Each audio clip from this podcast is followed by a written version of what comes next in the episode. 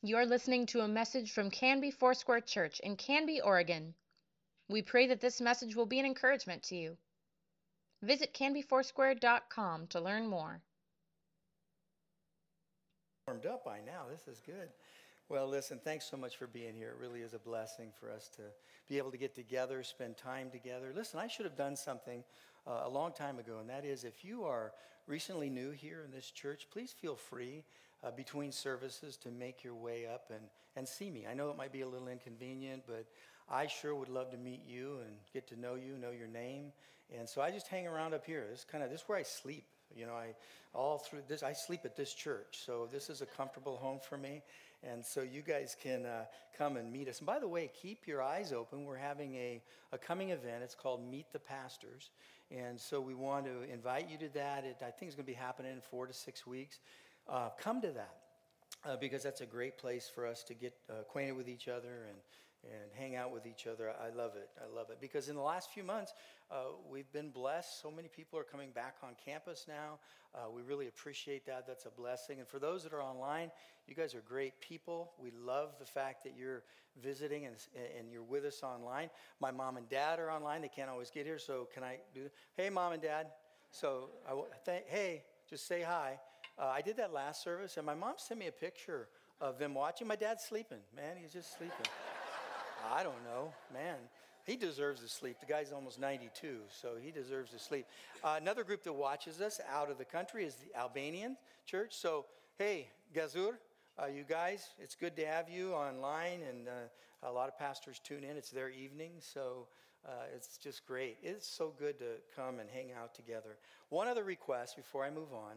Uh, next week, uh, next Sunday, this time, we are going to take a moment. Annette and I are going to take some time uh, by the way, she's in the nursery right now working with the kids. But we're going to take some time and share with you uh, the words that God has put on our heart for this church going into 2023. And so we want to do that. And I'm going to ask that you just take time this week. Be mindful of that. Uh, it's always good to prepare when you know that the, the Lord has a word for you. I think most of the time, the words that we share with you are affirming. Uh, they might not even be brand new. You've heard you've heard these words. You've heard something God speaking to your heart. And if that's what happens, I am blessed that you guys are affirmed by what you hear and uh, what you see during our weekend services. So uh, thanks for doing that. And uh, I think it's going to be a good time next week. It'll be a good time this week. And the way we're going to start off is with some prayer. It's a good way to do it. Bow your heads with me. Father, we want to thank you today uh, for your generosity in our lives and the way that you do care for us, the, the way that you guide us and lead us. Uh, we just really don't even understand and comprehend the things that you have in store for us, the plans that you have for your people. So we're so thankful for that today and make your word alive in Jesus' name. Amen. A few years ago, Annette and I took a trip to Albania. It was actually our first time together. I'd been there a few times before, but we went together and uh, we had a great time. We went to visit for the folks that you guys know, the Masons and Sokol and his wife, and spent time with a lot of uh, Foursquare uh, Albanian pastors, Balkan pastors that uh, are in ministry. They're serving over there. We just get together. You guys sponsor them. You love them. You send them gifts. It's just, it's incredible. Uh, but that country is still a developing nation. It's kind of a wild west at times. Beautiful, beautiful. I really wanted Annette to see the beauty of the country and the people, and we did that. We rented a car and we just started driving around Albania from north to south. We were going every diff- different direction. You have to remember the infrastructures aren't that, that good, they're not that refined, and so some of the places we were going, we, we had questioned was this a goat path or a car path? We weren't sure. And one of those times happened when we were leaving southern Albania. We needed to get to northern Albania, and we had it on our GPS to where we were going. We had the map, we had everything we need, just got prepared to go. And, uh, and we headed out, and we followed the little blue line that you all follow on the GPS. And pretty soon it just didn't feel right. Uh, we kept going and going.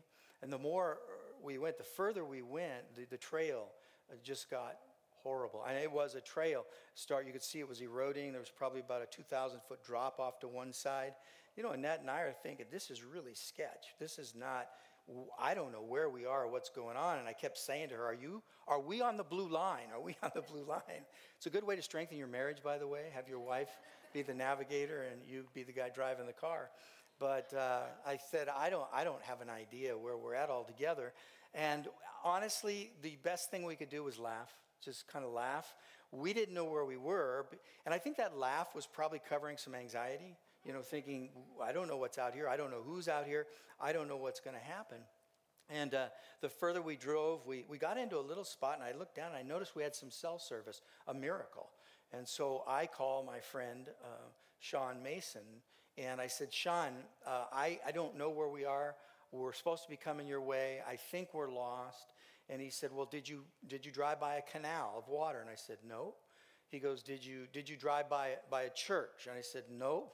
And he starts yelling, Turn around, turn around, go back, go back. Well, that just makes your blood pressure go up. And so we uh, turned around. It took us about 10 minutes because it was so narrow to turn around. And, uh, and we headed back. And I, I, thought to myself, boy, you know, you can really get anxious uh, when you don't know your way. I mean, when you have a sense of even being lost and you're not sure where you are and what's, what's going on around you, They're just things that go on in your mind. Uh, you, it's scary, it's confusing. I don't know if you've ever experienced something like that, where you felt like, I don't have a clue where I'm at and I'm not comfortable. Uh, well, today we're going to meet a few folks. We already have met them before. We're going to continue. We're going to meet some people that just felt the same way. They just felt lost. They weren't, they weren't really sure where they were headed, what was going to happen, what was ahead of them. And we find this story in John chapter 14, the Gospel of John, chapter 14. And uh, what we're doing is we're still spending time with Jesus and his intimate disciples in the upper room. So they're still in the upper room. They're still what we call involved in the Last Supper. There's conversations happening. But one thing you'll notice in the conversation that we read about today is it escalates. There's an intensity that comes to this conversation. And the intensity is because Jesus starts to reveal to them things that were going to be happening. One of the things he says is he says, There's a, betrayer among you. Uh, and Judas was that betrayer. And he talks about that. And he says, And there's going to be a guy here that denies me. And that made Peter nervous. And, and he starts talking. And then, and then he says this, and this is probably the one that caught him. He says, And I'm going to die. I'm going to I'm gonna, I'm gonna lay down my life. I'm going to die. So you've spent three and a half years with this really good friend, your Lord, your Messiah, your Savior, and he starts to unpack all of this stuff in, in an upper room. Now, that can be scary. There's some anxiety that comes. This is for the disciples, it really is a spiritual and emotional overload. The disciples were having a hard time getting their head around it. And there's this collective, uh, a collective meltdown in the room. Uh, you know how you know there's a, a meltdown is a lot of questions start getting asked. It's kind of like your kids in the back seat of the car when they're not sure where you are. Where are we going? When are we going to be there? Why aren't we there yet? I mean, all of those questions. The disciples are really doing the same thing. They're saying, Well, you're talking about a betrayer, a, a denier. Is that me? Lord, is that me? Is that me? Is that me? Uh, Lord, why can't we go where you're going? You say you're going somewhere. Where is it? Where are you going? And so you see this bit of a, of a frenzy where there's this imploding happening, and they're, they're, pretty, they're pretty confused. And what we pay attention to in this, in this narrative, in this gospel story, is we pay attention to the way Jesus calmed their spirit, the way Jesus interjects what they need to hear. So imagine yourself lost. Imagine yourself, uh, you know, without any bearing, without a GPS, a spiritual, emotional GPS. And what would you want to hear from Jesus? What would be the things that you want to, would want to hear him say? Well, he says this to those disciples, and I'm glad he starts this way. He says, Do not let your hearts be troubled. Good way to start.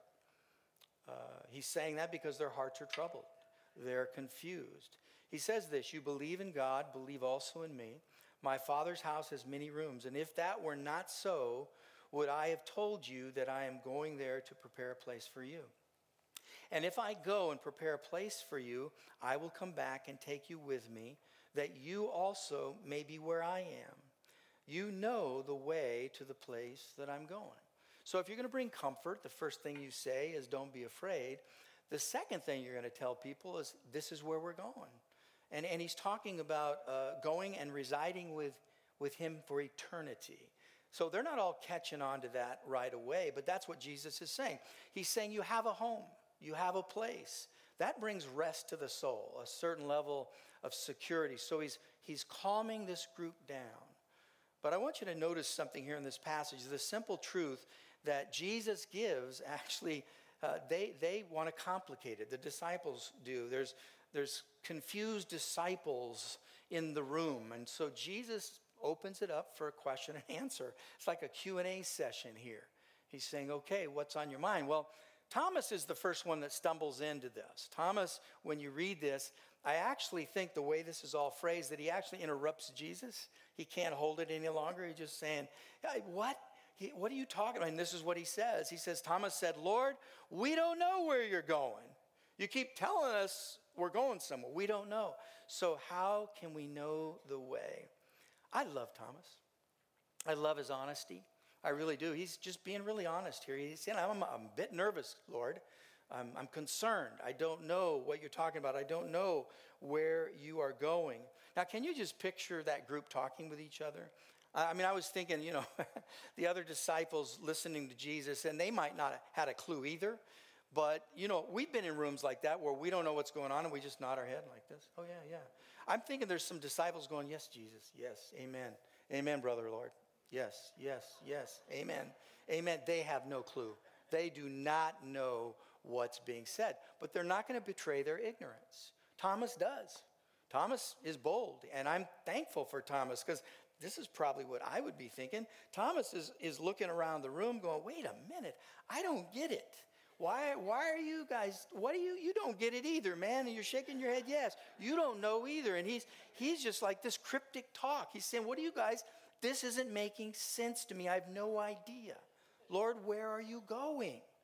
Thomas just breaks this whole thing up. I'm thinking that might have broken the ice a little bit. So when you're, when you're confused like he is, and he was, by what's going on around you, by life circumstances, you, you, you do a few things. And one of the things that can happen is you can become preoccupied with emotion, kind of the way you feel, because you don't know what to hold on to. So the thing you hold on to is, is what I feel. I mean, I'm feeling uh, worried, I'm feeling afraid. And that takes paramount, that's a paramount feeling in your life. And you're just kind of trying to figure out, you're trying to sort that out. But when we focus more on the way that we feel, we're prone to some serious distractions. And we've seen that in our own lives. I know when I focus more on myself and less on God, there's just more opportunity to be distracted from the main thing, uh, from staying on course. And you can feel that happening here in this conversation because my feelings usually have more to do with my opinion than it really has to do with reality. And, and that always leads to a spiritual crisis. The spiritual crisis is engulfing these gentlemen right here, these men and women in the room. And during times like these, it's important for us to do something. It's important for us to really be honest and clarify where we are in our relationship with Jesus Christ. That's really what Thomas is doing here. In times of confusion, I think it's important for me to go back, take inventory, and say, Lord, there are a few things that I'm very certain of here. Go back and hold on to the certainty of God's promises. Go back and hold on to the certainty of God's truths. And, and there's something that I'll do. I'll, I'll, I'll say, Is God good? Yes. The answer is yes. Even though my life might not reflect that at the time, even though there's some things happening that are concerning, I know God is good all the time. I know He's never failed me. I know He's good to me. He's good to my family. He's good to you. God is a good God. And so when I'm confused, I, I go right there. I say, Lord, I know you're a good God. And the other thing that I, I want to look at and think about is, Lord, I know you're going to bring me to a place someday I'm going to be with you. There's going to be a time I'm going to be with you. I believe in you. I believe in eternal life. I believe there's a heaven. I believe there's a hell. Lord, I believe these things, and I, I'm going to stand firm on these things. And that, that's where I'm going to stand, Lord. And Jesus does that for these guys. He helps them maneuver through these things, these times of being lost and confused, by giving them something that they can hold on to that isn't just the way that they feel. Now, listen to the answer Jesus gives Thomas. I love this answer because I'm thinking that Thomas is just needs it plain and simple. You know, just needs it plain and simple. I need it plain and simple. So Jesus doesn't mince words, he doesn't waste his breath. He looks at Thomas and he says, I am the way, the truth, and the life. No one comes to the Father except through me. Bam, that's a mic drop. I mean, that's condensed. That's like, here it is. You want to know what this is all about? This is what it's all about. How powerful is that? I mean, when you have lost your spiritual bearings, how powerful is it to hear that? How clear is that? I am the way, I am the truth, I am the life. And then oftentimes I, I do wonder uh, if we really believe that, if we really live that out. Do, do we believe it as Christians? Do, do we believe this? You know, it sounds really, it sounds narrow, sounds very exclusive, sounds very clear. And I want to say this it is. It is. And the reason is, is when you're lost, you don't want somebody who's going to wander with you. How would you like to jump on an airplane and the pilot says, Well, we might end up in Houston. I don't know, maybe Atlanta. I don't know where we're going to end up. But hey, you want to go along for the ride? Nope, I do not want to go on for the ride. Jesus steps up and he says, This is where I'm going. And you need to know this. You know, I wasn't a, a great student at math. I have some grandkids, some kids that are good at math.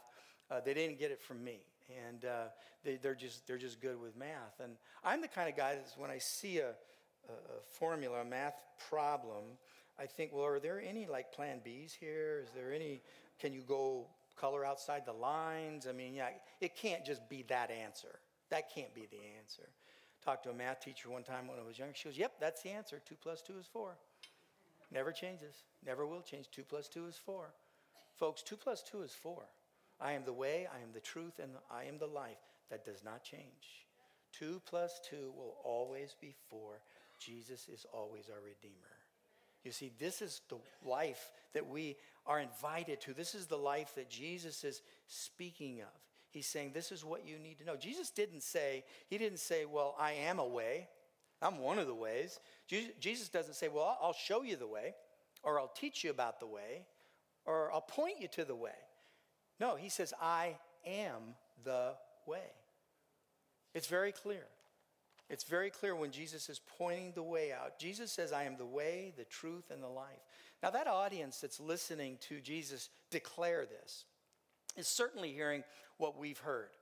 Uh, they're hearing that he's the way, they're hearing he's the truth, they're hearing that he's the life. But with a Jewish listening ear, a Hebrew ear, they hear something else with the statement that Jesus makes. They hear a declaration that started that whole I am the way, the truth, and the life they hear the phrase, I am. See, that's the phrase that they zero in on. They hear this because they're thinking, wait a minute, this is I am. I know that word. I know where that, uh, where that came from. And what they would have done is they would have gone back to a place in Exodus chapter 3, verses 13 and 14, where Moses has a conversation with God. And God is, is, is instructing him on how to lead the Israelis, the, the, the Israeli people, the Israelites. He, he says, Moses says, I don't know what I got what am I to say to them? Because they're going to ask me who says, who sent me? Who do I tell sent me? Who do I tell the, the, the people that I'm going to lead? Who do I tell? What, what do I say to them? And this is what it says Moses says to God, Suppose I go to the Israelites and say to them, uh, the God of our fathers has sent me to you. And they asked me, What is his name? And then what shall I say to them? And God said to Moses, I am who I am. Wow. This is what you're to say to them I am has sent me to you. This is what they're hearing. They're hearing something declared here. It's a declaration of divinity. It's a declaration that he's God in the flesh. He is saying, I am. And John uses that, that phrase six, seven times in his book I am, I am. See, Jesus is saying here, I am the way, the truth, and the life. And what is happening is the great I am is in flesh and blood sitting in the room with them. It's Jesus. See, Jesus is self existent, the eternal one, uncreated God, the only true deliverer, Savior. And because Jesus is the great I am, there's no one, no man, no woman, no person, no well intended person, no religious person, no working person, no person comes to the Father except through Jesus Christ. There's no wiggle room. You're not going to negotiate your way out of this one. We don't do that. We cannot do that. He is the way, the truth, and the life. So, what does Jesus do? He clears up any misunderstanding.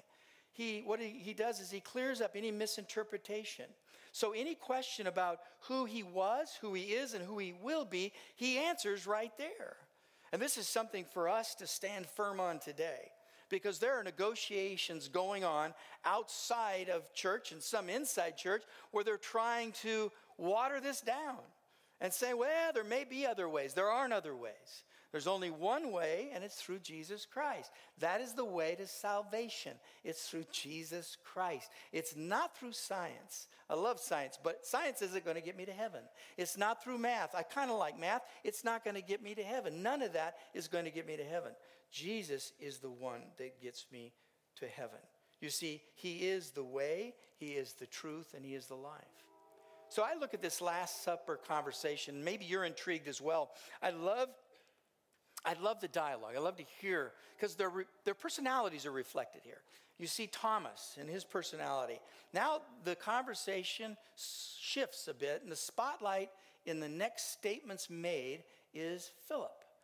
So it goes from Thomas to Philip. And remember, there's a lot of things happening here. There's a lot of intensity going on. And what I really want you to see, what I want to talk about, are two things that I see in these next verses. Now, one are some obstacles to knowing God. Jesus is so good to say, here's some obstacles. These are things you need to know about. And then number two is that there are some opportunities for knowing God. So whenever there's obstacles mentioned in God's word, God always responds by saying, and I want to tell you what the opportunities are. I want to, I want to tell you what it is and what you can do and how you follow me and how you know God. And he does so in verses 7 through 11. Listen to what it says. It says this If you really know me, you will know my Father as well. From now on, you know him and have seen him. Philip said, Lord, show us the Father, and that will be enough for us. And Jesus answered, Don't you know don't you know me, Philip? Even after this time, this long time that I've been among you, anyone who has seen me has seen the Father. How can you say, Show us the Father? Don't you believe that I am in the Father and the Father is in me? The words that I say to you, I do not speak on my own authority. Rather, it is the Father living in me who is doing this kind of work, his work. Believe me when I say that I am in the Father and the Father is in me. Or at least believe on the evidence of the works themselves. so, what happens here is Philip is just saying, Hey, show us the way. We just need to know the way. We just need to see it. But you go back to verse 7 with me. Just go back there just for a second because there's an important word used here. Um, and, and it, it's about the obstacles of knowing God.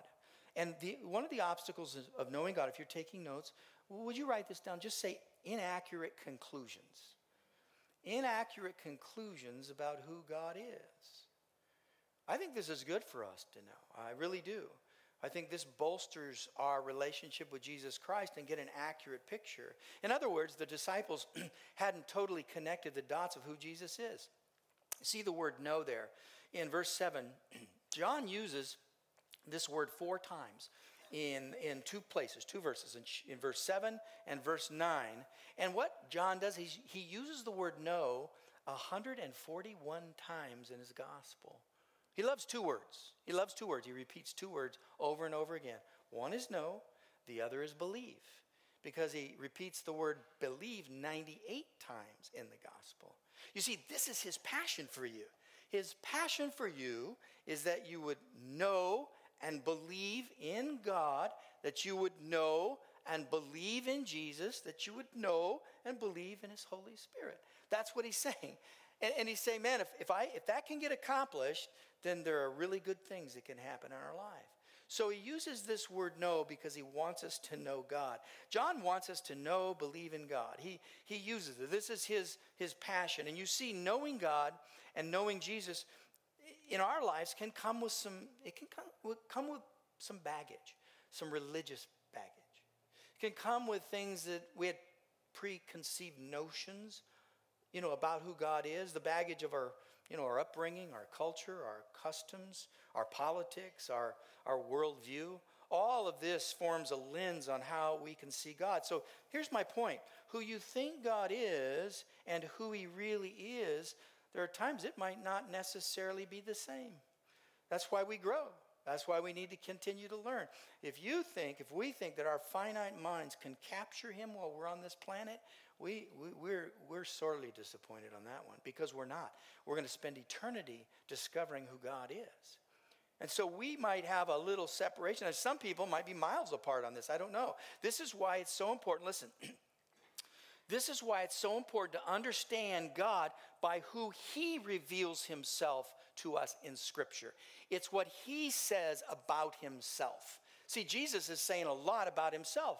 He's saying, This is who I am. This is who I am in my relationship with the Father. So he's letting us know, but he's telling us. See, we're going to get off point and maybe even off track if we're taking our spiritual cues other places.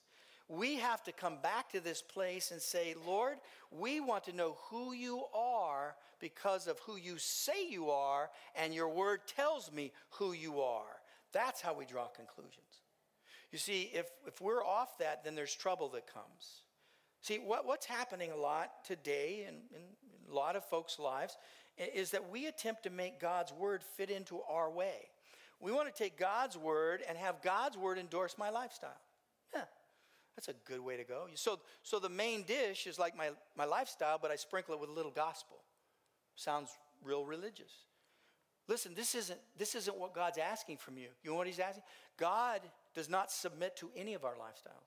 He does not submit to any of our ways. We submit to His way. So when God's word is premiered, when it is the highest of all calls in our life, that's when our lives get transformed in Jesus' name. It's not the other way around. Well, I think I'm going to take this part of the word and this part of it, and just have it justify who I am and what I'm doing. You can't do it. You won't get away with it. There'll be a day where we'll be accountable for that.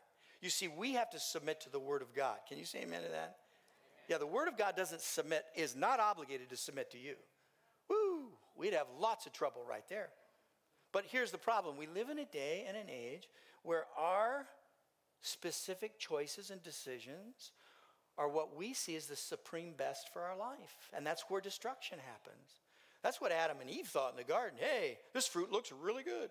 I think I'm going to eat it. A choice they made. A choice they made because they thought that would be for their best good.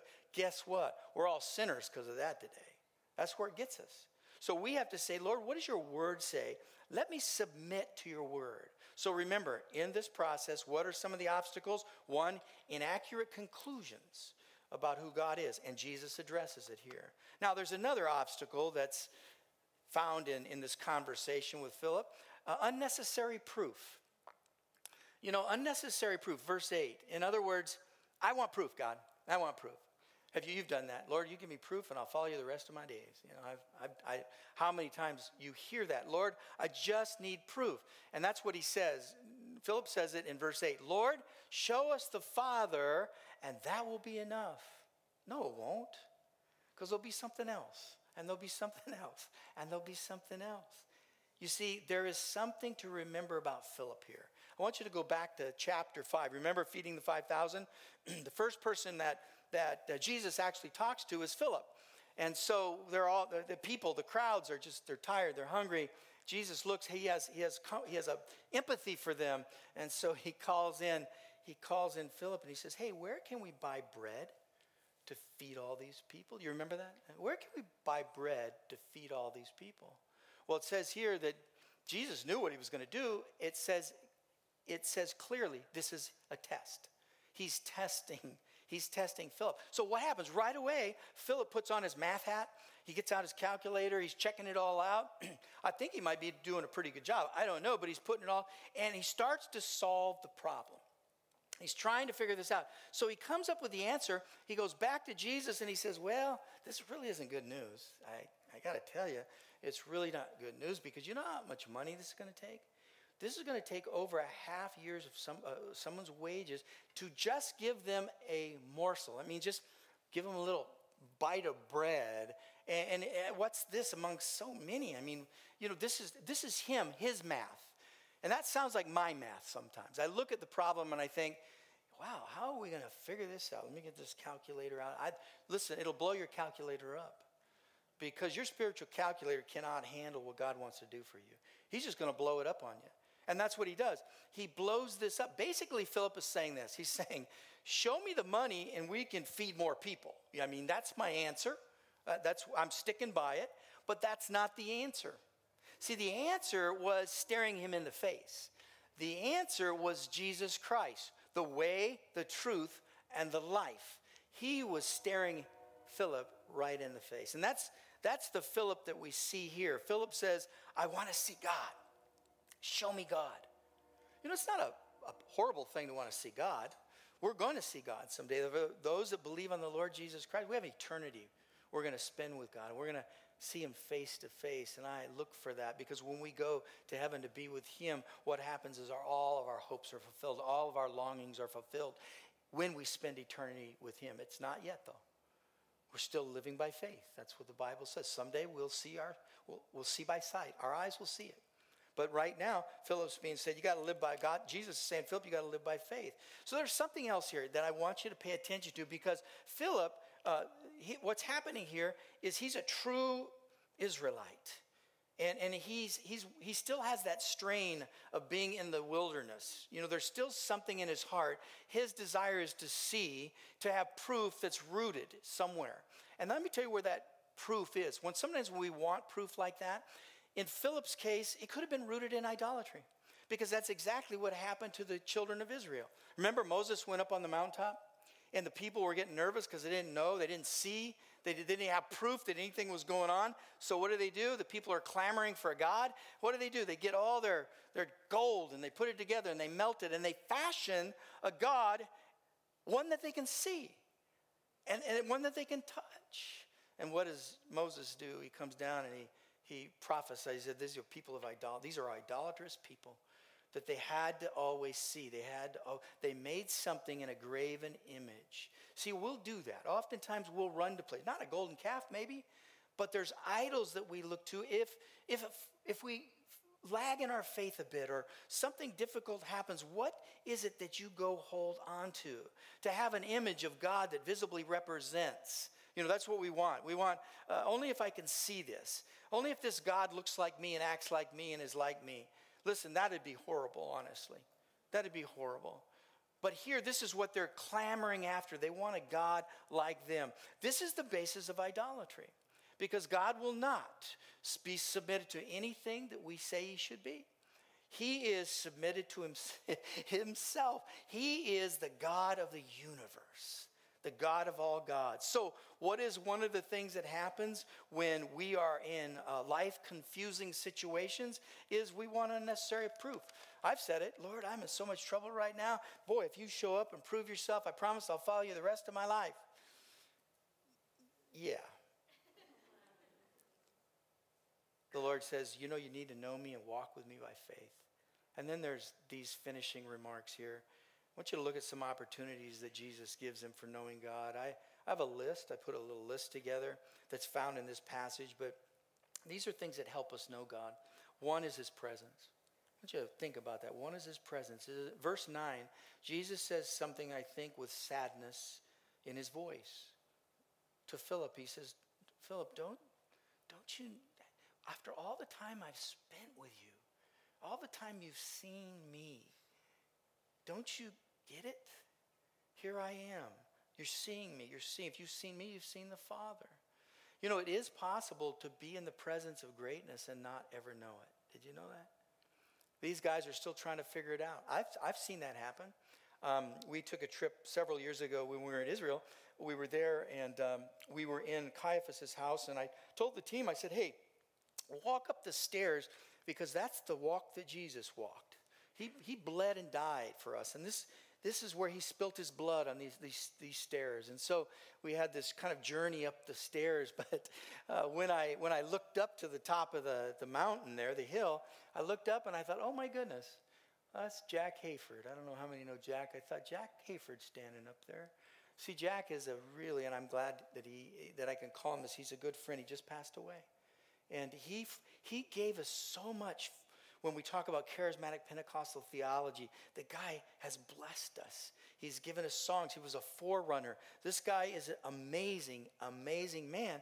And I, and I looked up and I saw some of our folks walking by and he was saying hi to them. And, and I knew some of them really didn't even know him.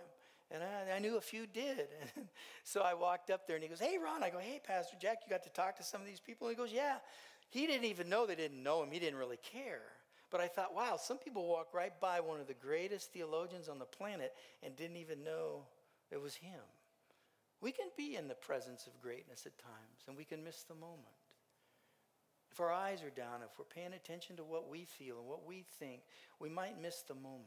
And I'm asking you for now and during this season, if there's ever a day we lift our eyes and we look to the hills and from the hills come our help. Our help is found in the Lord. Can you say amen to that? That you focus on what Jesus wants to speak to you.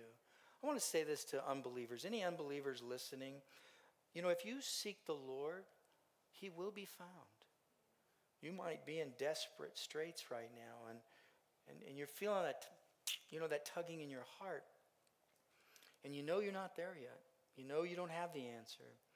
I'm just going to say to you, He is the way, the truth, and the life, and He will be found. Just seek Him.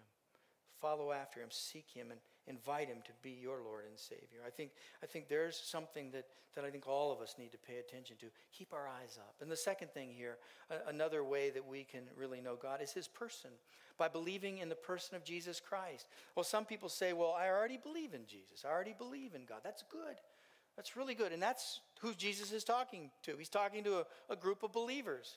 But there's something you might miss here. That, that, that word right there is a present tense word. It means all the time. Be doing it now. It means this keep growing, keep, keep expanding your faith, keep challenging yourself to follow Jesus Christ. That's what he's saying here. He's saying this is about a lifestyle of faith in Jesus Christ to keep seeking him. Keep following him. Follow the person and work of Jesus Christ. It is him, and we say this keep the main thing the main thing. It's Jesus Christ. And then there's a third thing. The third opportunity for knowing God is that believing in his word. He, Jesus appeals to what they had heard already. He says, You guys have already heard me. You've heard me in the Sermon on the Mount. You've heard me in the discourse of the upper room. You've heard me preach. You've heard me teach. Hold on to those words because the Sermon on the Mount and the discourses that he had given bring life. Whenever Jesus spoke, have you noticed? There's always, the Bible always records the crowd's response. It's really interesting. Jesus will do something and the crowd will respond. Sometimes that crowd is ticked off and that's their response. Sometimes when Jesus speaks, it brings comfort. Sometimes it brings joy. Sometimes and all the time it'll bring conviction. So, what do I know about that? The Word of God is alive. You see, the word of God spoken to you never lets you stay neutral. I'm to say that now. So if you get a real word from the Lord, I mean, you know, you're really going, okay, I want to hear the. It, you listen. You it'll never be neutral. You'll always be asked to take steps of faith. Always. It's not neutral. It, it, doesn't. There's nothing about the Word of God that is neutral. It's His authority, and His Word is absolutely alive today. So when you're provoked by the Word of God, you know the word is alive in you. Let the word provoke you. Be open to being provoked by the word. That's how we change. James says we look into a mirror, and that's the word, and that's when we see ourselves for what we are, who we truly are. And then the last thing is this the fourth and final way, opportunity, is behold his works. He says that in verse 11. Uh, and that's one way. Remember, he says, listen, if you do anything, look at the evidence of the works. Look at the healings. Look at the miracles. Look at all these things that have done, I've done here. It's so important that we recognize and we're able to see what is God up to, even in the little things. Did you know there's little miracles going on in your life, but sometimes we don't even see them? I mean, we're, we're looking around. Maybe we're even looking for that big one, and there's about 10 little ones happening right under your nose. I mean, that's typically the way the Lord works in our lives. And if I, if I pay attention, if I'm sensitive to the guidance of His Holy Spirit, I'll see this. Listen, God isn't just giving you information, but He wants you to see and experience transformation. Sometimes we're just looking for information. Information doesn't get you very far, transformation gets you into heaven. It's being transformed by the power of God's Spirit. It's being transformed by the Word of God. That I want to live a life that isn't just full of information, I want to live a life that is fraught with transformation in every single day. Lord, transform me. Change me today. And today, let me see those healings. Let me see those salvations. Let me see those people restored. And Lord, will do a work. Listen, I want you to know those things are happening right now with you. They're happening. They're happening all. I've heard so many stories in the last week or two about people getting saved, people being healed, people being transformed. It's happening. Have an ear and an eye to hear and see. Don't let this moment, don't let this season go by. Can I tell you what the Lord's up to right now? There are things that over the last few years we may have lost spiritually. We, we might have gone back a, little bit in some areas of our lives. Right now, God's into a rebuild for his kingdom. He's into a rebuild because he is not going to leave you high and dry. So he's going to come along and say, okay, folks, rebuild now. These are the areas my word is pointing out to you areas of weakness. I want to bring conviction, I want to bring transformation. Are you listening? Are you paying attention? Because God wants to do a rebuild in your life today, right now. That's what he's about. Amen? Amen. Why don't you bow your head just for a moment? Thanks for listening. Appreciate it. Lord, we want to just offer our um, thanks to you and let you know that we, we love you and appreciate you, and we're so grateful that you um, you've saved us and you've redeemed us. You've given us direction, and you, you've pointed the way for us by being the way. You are the way, the truth, and the life. No man comes to the Father except by you. And so, Lord, let knowing you be our priority. Let it be our number one effort in life. Let it be where our energy goes. Let it be something we steward well, our lives well, so that we see you and that we know you. In Jesus' name we pray, and we say, Amen. Thank you for listening. Please let us know if you have questions or would like us to pray with you. You can contact the church office most weekdays at 503 266 4444 and anytime through canbyfoursquare.com.